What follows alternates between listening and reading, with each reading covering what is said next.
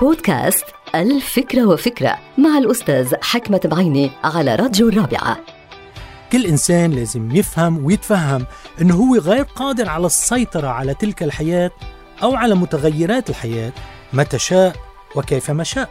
الحياة تسير كما تشاء وتفرض علينا ما تشاء الحياة ما بتنتظرنا ولا بتتوقف ولا بهمة إذا نحن قررنا أنه ننتظر أو نتوقف. الحياة بتنتظر منا أنه نحن نهتم بشؤوننا الخاصة وندير أمورنا بشكل أفضل.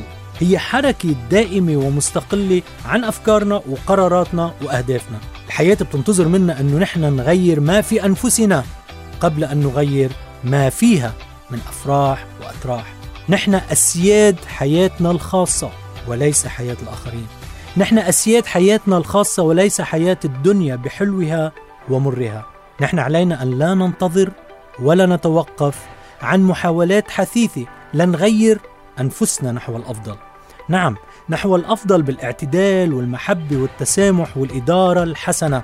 الحياة نزهة جميلة إذا قررنا نحن أن نغير ما في أنفسنا وننتقل من السلبية إلى الإيجابية ومن الكراهية إلى المحبة ومن الكسل إلى العمل. هذه هي الحياة أيها السادة.